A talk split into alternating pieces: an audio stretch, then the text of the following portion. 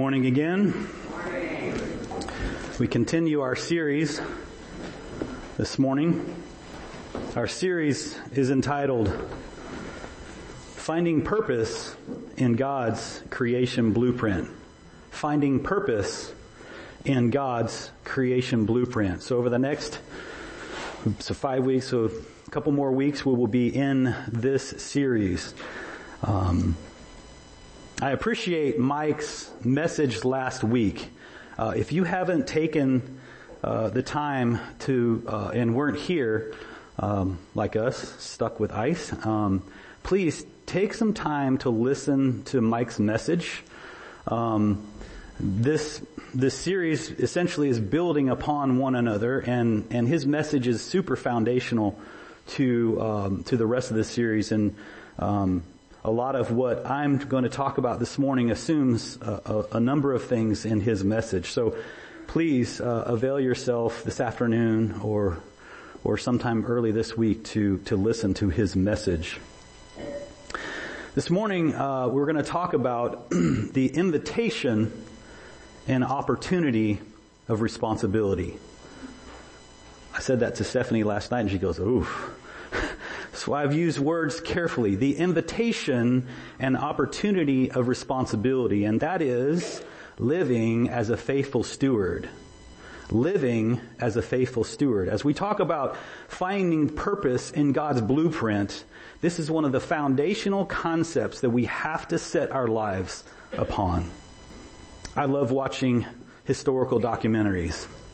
One of my favorites uh, is I love to watch National Geographic. You guys like that? Anybody like National Geographic? Love it. So there's a series uh, that's currently uh, playing, um, and it's called The Lost Cities. I don't know if any of you have watched those. But one of these series in particular, one of the episodes in particular is about this incredible place called Machu Picchu. Right? There it is. Machu Picchu. Since a little boy studying history and when I saw this, these pictures of this incredible city built on this incredible mountain, Machu Picchu. I love just saying that, Machu Picchu. Um, it's just cool. I mean, when you look about how high it is, where it's positioned, um, it, it is a it is a marvel of civilization prior uh, to us. In fact, I, I, I always say when I watch these, I wonder if the people, ancient people, were probably a little smarter than we think they are right? So when you watch that, um, you'll see it. We watched this documentary again because Brienne, our daughter, is flying right now to Ecuador uh, to spend a study abroad semester there. She will end her trip and get to go to Machu Picchu. Ah, I so want to go with her on that. Um, but what I what I really uh, like about this uh, this place, this Machu Picchu, is the mystery of it, and then how it was designed. How it would look, look at how these terraces are designed. This is, this is not just a, hey, we need to build a flat place and build a house on it. This is on the side of a mountain, right? The terraces, as you uh, learn more about this place, are an engineering marvel. And one of the only reasons why this place still exists today, even in its ruined beauty, is because of these foundational structures. They started with these terraces and the, and the purposes were twofold. The purposes for these terraces were to actually hold up the mountain and then as you unpack and learn what's a part of these terraces, it's a threefold drainage system. They had three levels when, within each one of these terraces with different types of rock. They started with the rock that just came off of the stones. They went to smaller rocks and then the top lever is a, is, a pebble type uh, foundation. And so they get incredible amounts of rain in this area. And this whole design is for keeping the mountain stable and then allowing the drainage to not erode everything off of the mountain. So all of the uh, the the ducts and draining drainage was designed to fall into these terraces. So it was to stabilize and to ensure the reduction of erosion. This sermon series is intended to show you and us, to show us the blueprint for ensuring that we have laid the necessary foundations. And with those foundations, the provisions for all the world's erosion. Turn in your Bibles to Genesis chapter 1. I'm pretty sure the Pew Bible in front of you, this is probably going to be on page 1 or 2.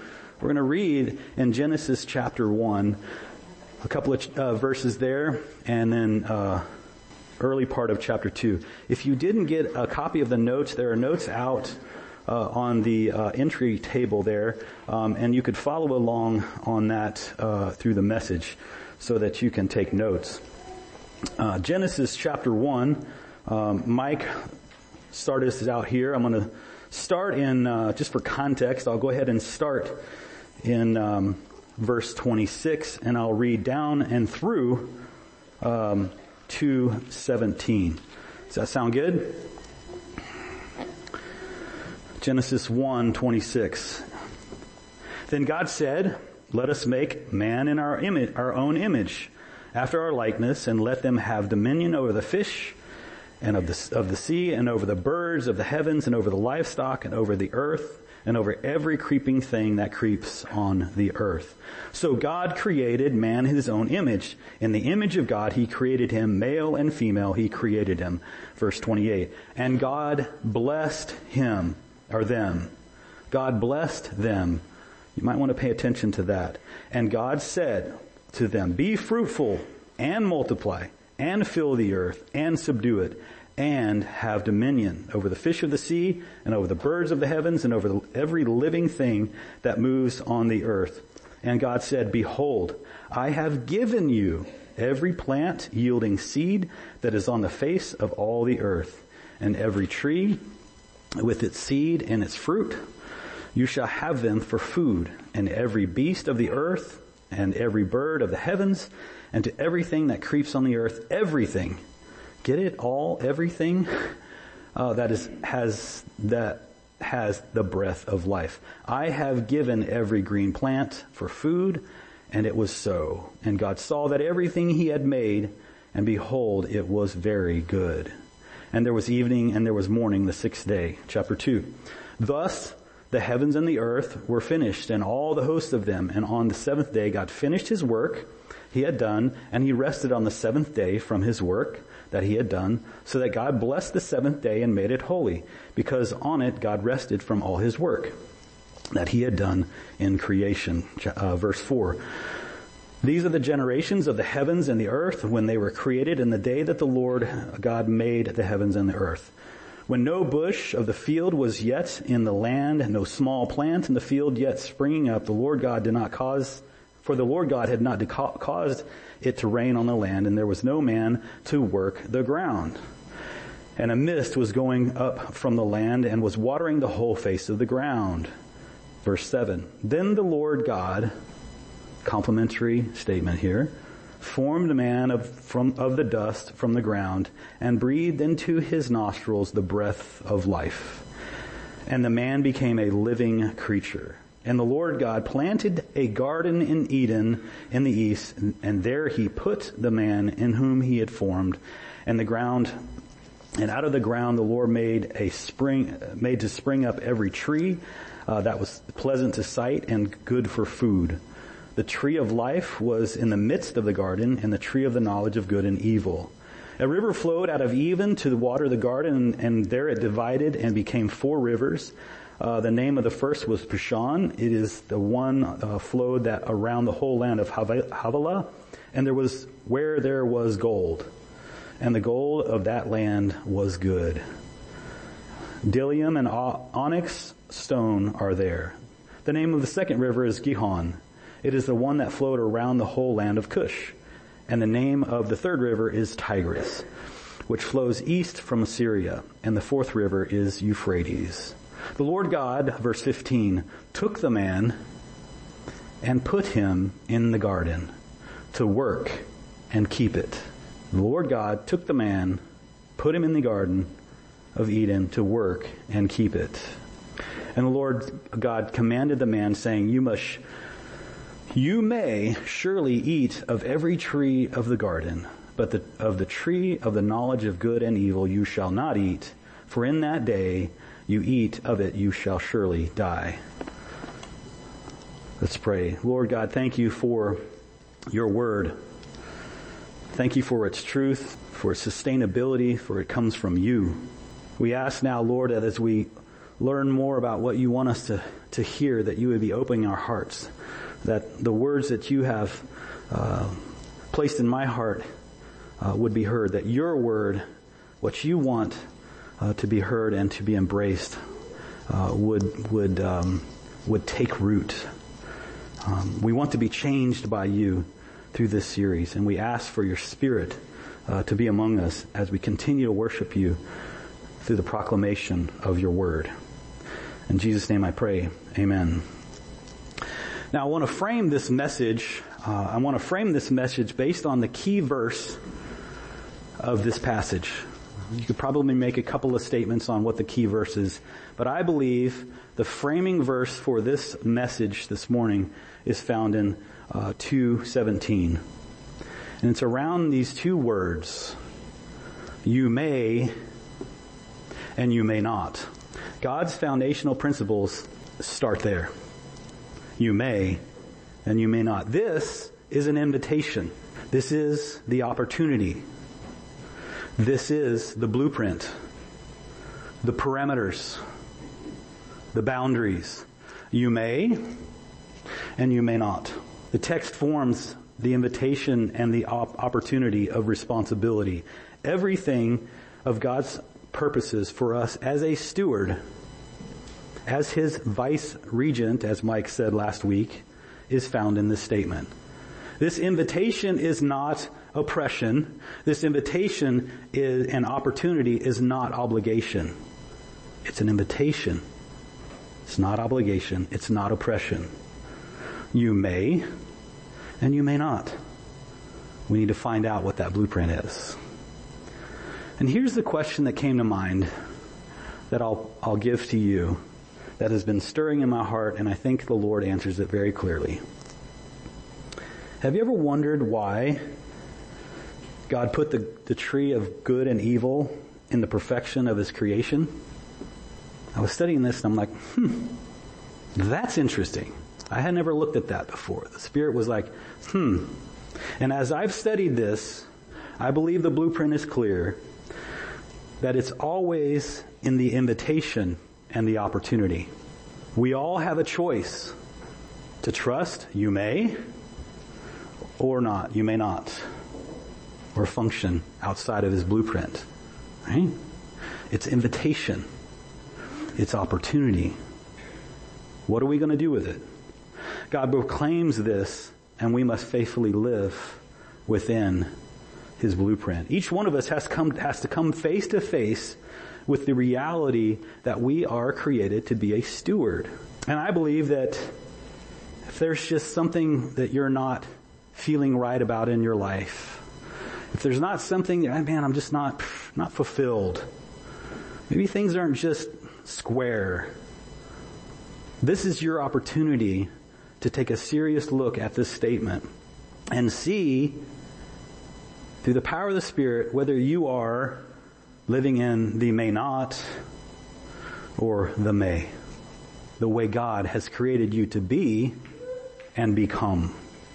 As we continue in the introduction, I want to say that this blueprint still remains intact today through and beyond chapter 3 of Genesis. It's hard. Absolutely. It's harder because, of course, of course, because of sin. But that does not change this blueprint. This blueprint is intact. This is what you were created for beyond sin.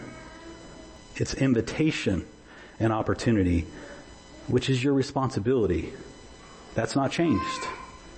Today, I want to, what I want to do is continue to, to unpack this idea.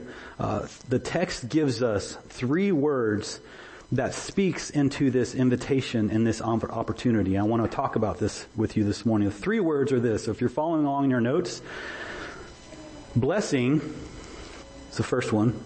Provision is number two. And number three is commission. Blessing, provision, commission. So if you're following along in the notes I've given you, I want you to think about these not in sequence, but in relation to one another. So if you're the center uh, circle in your notes, I want you to write blessing. The next one I want you to write provision. And the third is commission. So each one of those are flowing out. They build upon one another. They work with one another. So when I talk about each one of these terms, they're interrelated. Make sense? I believe it's important to start with blessing. The text starts there. 128 says this. And God blessed them. I start here also because I fear sometimes that many of us forget this blessing. We think sometimes the God's out there looking down on us ready to point the finger at us and say, oh, see, I got you again. Boom, you're out. No. God started with blessing. He is here to bless you. What does blessing mean? Blessing is a verb. It means to consecrate, to hallow, to invoke divine care. Huh? Divine, divine. Divine is blessing us. God himself, the divine, is giving us a divine blessing. It also can mean, and I believe it all means this, to confer joy and prosperity. Yes, I said it. It means to confer enjoyment and prosperity, blessing. It's to endow or favor. Yesterday morning when uh, Stephanie took off to take Brienne down to St. Louis to get her onto the flight, we all encircled, uh, hold our hands together and circled up and pray, prayed. I prayed a blessing on Brienne. I conferred on her enjoyment. I conferred on her divine care. I invoked divine care. I conferred prosperity through this study abroad. I had to. I can't do anything. She's going to be in Ecuador. I conferred blessing. This is the start of the invitation and the opportunity of our responsibility as a steward. Blessing. In the beginning, God consecrated us. He conferred joy and prosperity on us. He endowed us with favor, and that is God's glory and blessing to us. I'm not talking about prosperity gospel and all those. Take those things out of your mind. Think about this in God's divine provision. He's blessing us. He's blessing you. Do you realize you have the invitation of blessing? You have the opportunity of blessing. Chief end of man, love God and enjoy Him forever. That's blessing. Loving Him within His blueprint is our opportunity of responsibility. It is being a steward. Don't move too quickly past this reality because we often do. We often go to the worst. Oh, God's not loving me. Oh, whatever. Oh, whatever. No. Blessing. Blessing gives us perspective. Blessing gives us perspective. We, mankind, were blessed from the beginning. Again, it hasn't changed. Yes, I mean, it's still there. It's changed because of sin, yes. But that doesn't make this blueprint any different. It's still there. We were conferred to enjoy, to experience, to create beauty and prosper. So often, too often, where's Joel? We look at things cynically. The dark side. And there is truth there, yes. Don't send me an email. I understand. But that shouldn't overshadow God's blessing into us. What God invoked for us, for you, each one here. This isn't general. This is you. Everybody. The reality of our origins our glory and blessing, not doom and gloom. Please understand that. Blessing is the number one word in the text. The second word that I want to talk to you about this morning that the text reveals is provision. Is provision. So blessing and provision. This is seen throughout in chapter 2, um, chapter 2 verse 8 primarily. Provision. Look, look at this in the context of a garden. All right, we're here. Brienne, I'm sorry, I told on Brienne. It's all about Brienne this morning. The illustrations. Brienne, one of the things Brienne is going to do over the next uh, semester is her internship is going to be in the Botanica de Ecuador or something like that. It's one of the, it's a world-renowned botanical garden, and she's gigging out on just seeing the beauty of these flowers and the beauty of God's creation. Think about garden as a provision, right? Guys, I know this is stretching you. I'm not the flowery type necessarily, but the, think of this in beauty, okay? Beauty. When you get a chance, uh, later this week, Google the botanical gardens in Ecuador, and you'll see what we're talking, what I'm talking about, the beauty of unique flowers that are only in this region. Provision. God provides for us as His stewards. Verse 20, uh, verse 8. And the Lord God planted a garden in Eden, in Eden, in the east, and there he put the man whom he formed. Underline the word planted and put. This provision was good and it was plenty. This provision was also purposeful. God gave Adam and Eve what they needed. He put them there in this unique garden within the vastness of all of creation. Can you imagine hearing the blessing, uh, be fruitful and multiply, and you're like the only people on earth? You're like, oof, that's pretty scary. God started them in the garden. That was the context in which they were supposed to go out into the world. He was providing a unique place for them to live and to grow, very much like each of us. God has planted us and put us in our own little gardens where we learn and grow so that we can go out and, and, and rule the world for Him. So His provision through this concept of the garden. It's pleasant. It's pleasant. Part of your stewardship and your opportunity is to understand beauty, to create beauty, to care for beauty. Beauty and enabling beauty is part of our stewardship. Verse 9. And out of the ground the Lord made to spring up every tree that was pleasant to the sight and good for food. Pleasant, good, we, we often move over these words too quickly. Some of the most beautiful places on earth are created by Christians, people who follow the Lord because they wanted to create buildings and, and, and, and show and display the creative work of God. That's one of the things that, that I have never figured out with our evangelical perspective. We go for efficiency. Oh, we don't need to do anything elaborate garden. Beauty. If, if your blueprint for God's goodness is only efficiency and white walls, then you have an improper perspective of your God. You have an improper perspective of your creator. He didn't put him in a white box. God placed Adam and Eve in this beautiful, lush, pleasant, good environment. Why don't we build on this.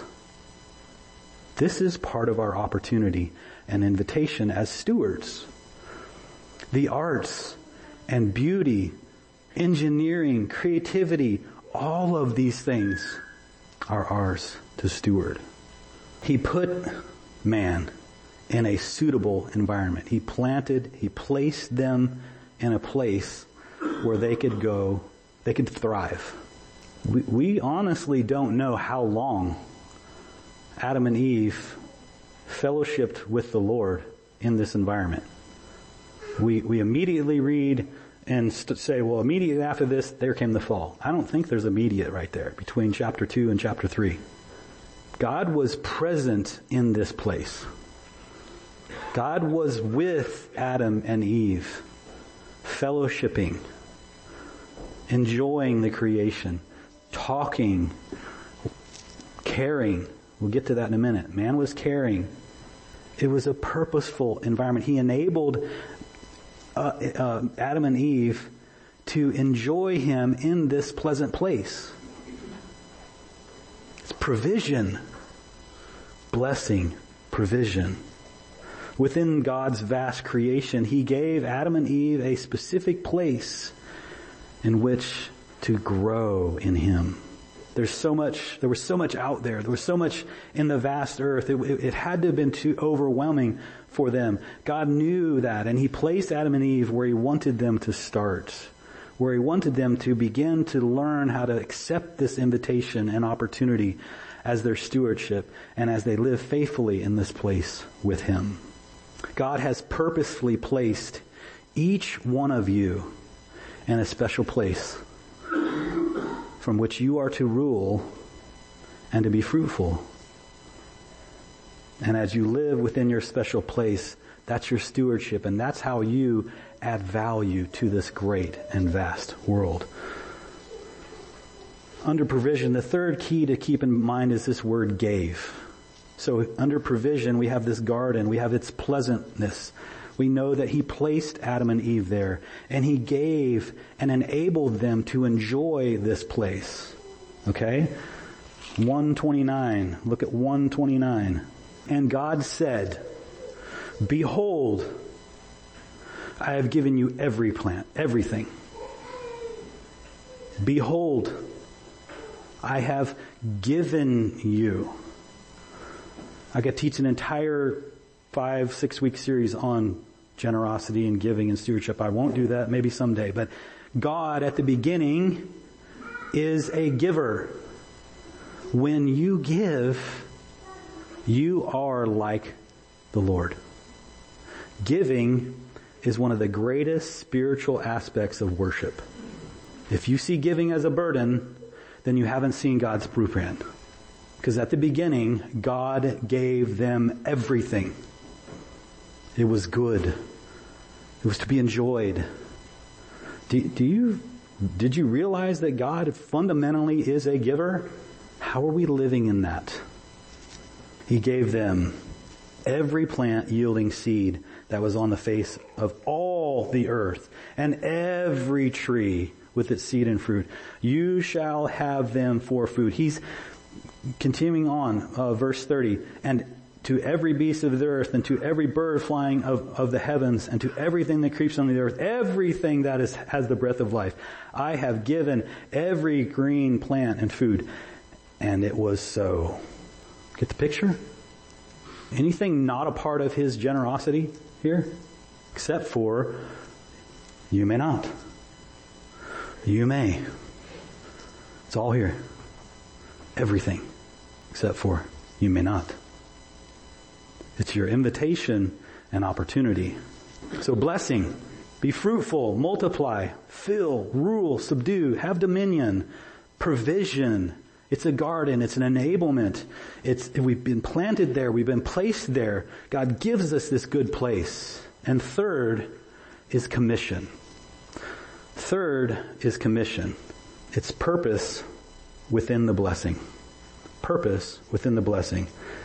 Be fruitful and multiply. Fill, subdue, have dominion over all.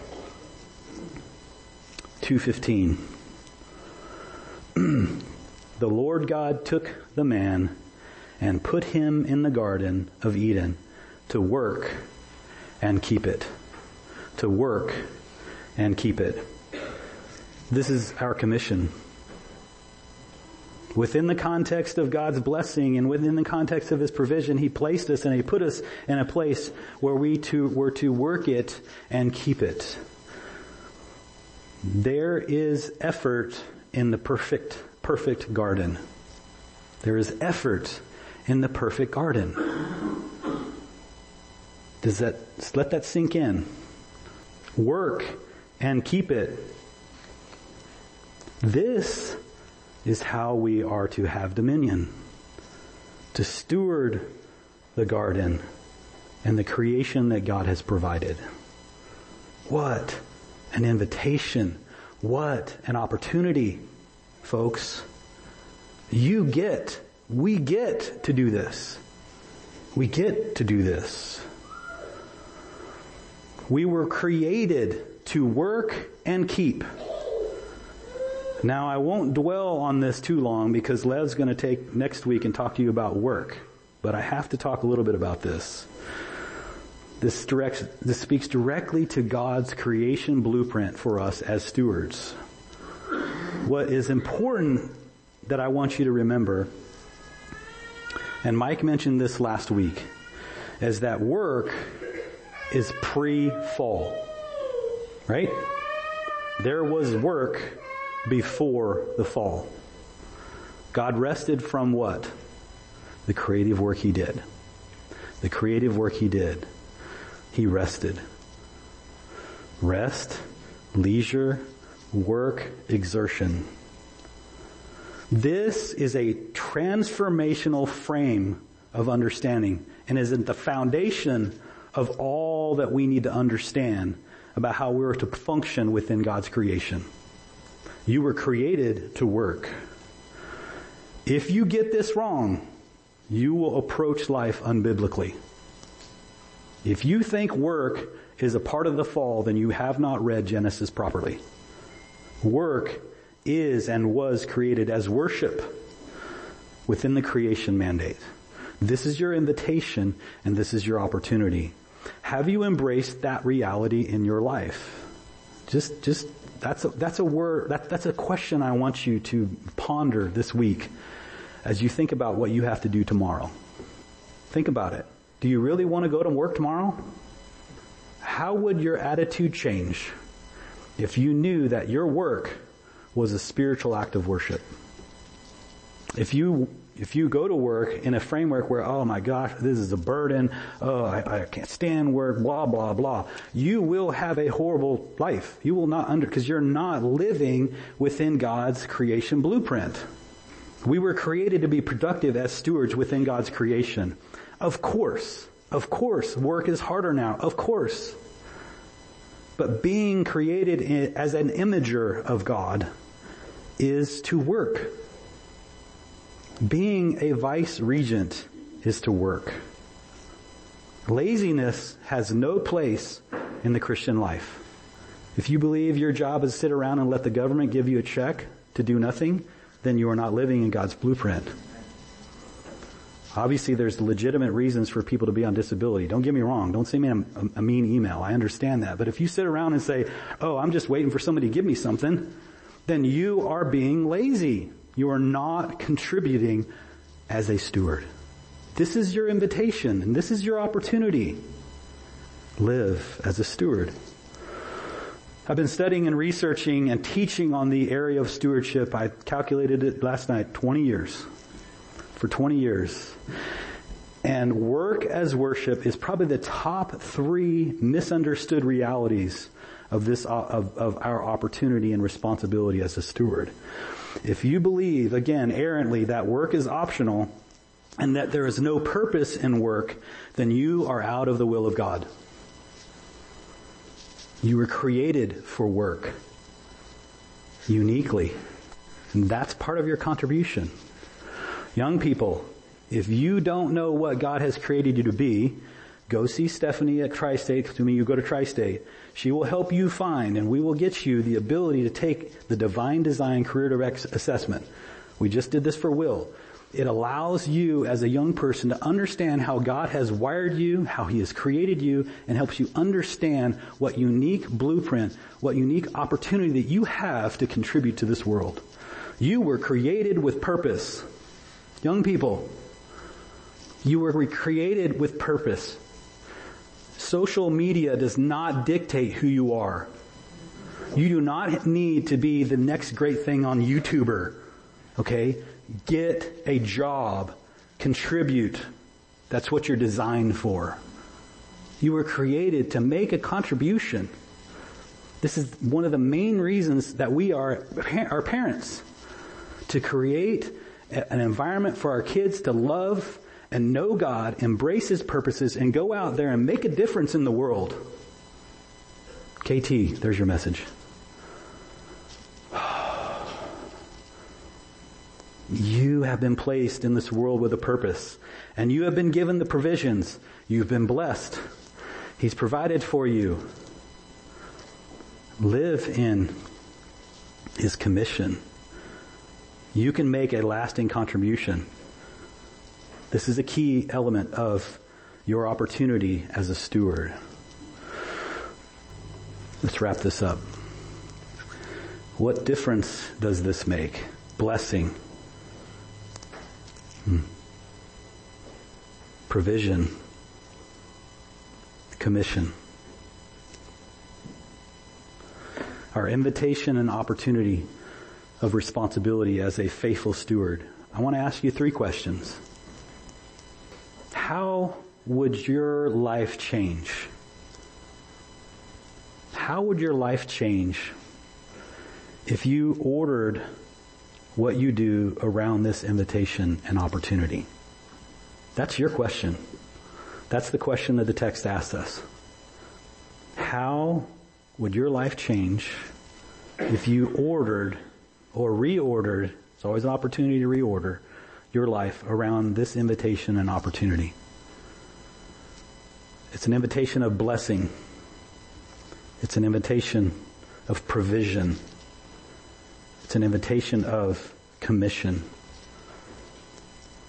Second, what would your life and pers- or how in what way in what way would your life and your perspective change if your focus if you focused on what you do have instead of what you don't have?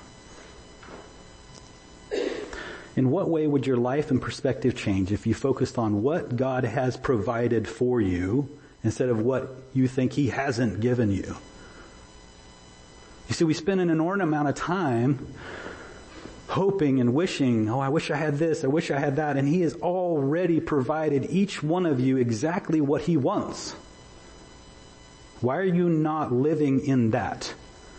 Why do you keep looking at what other persons have?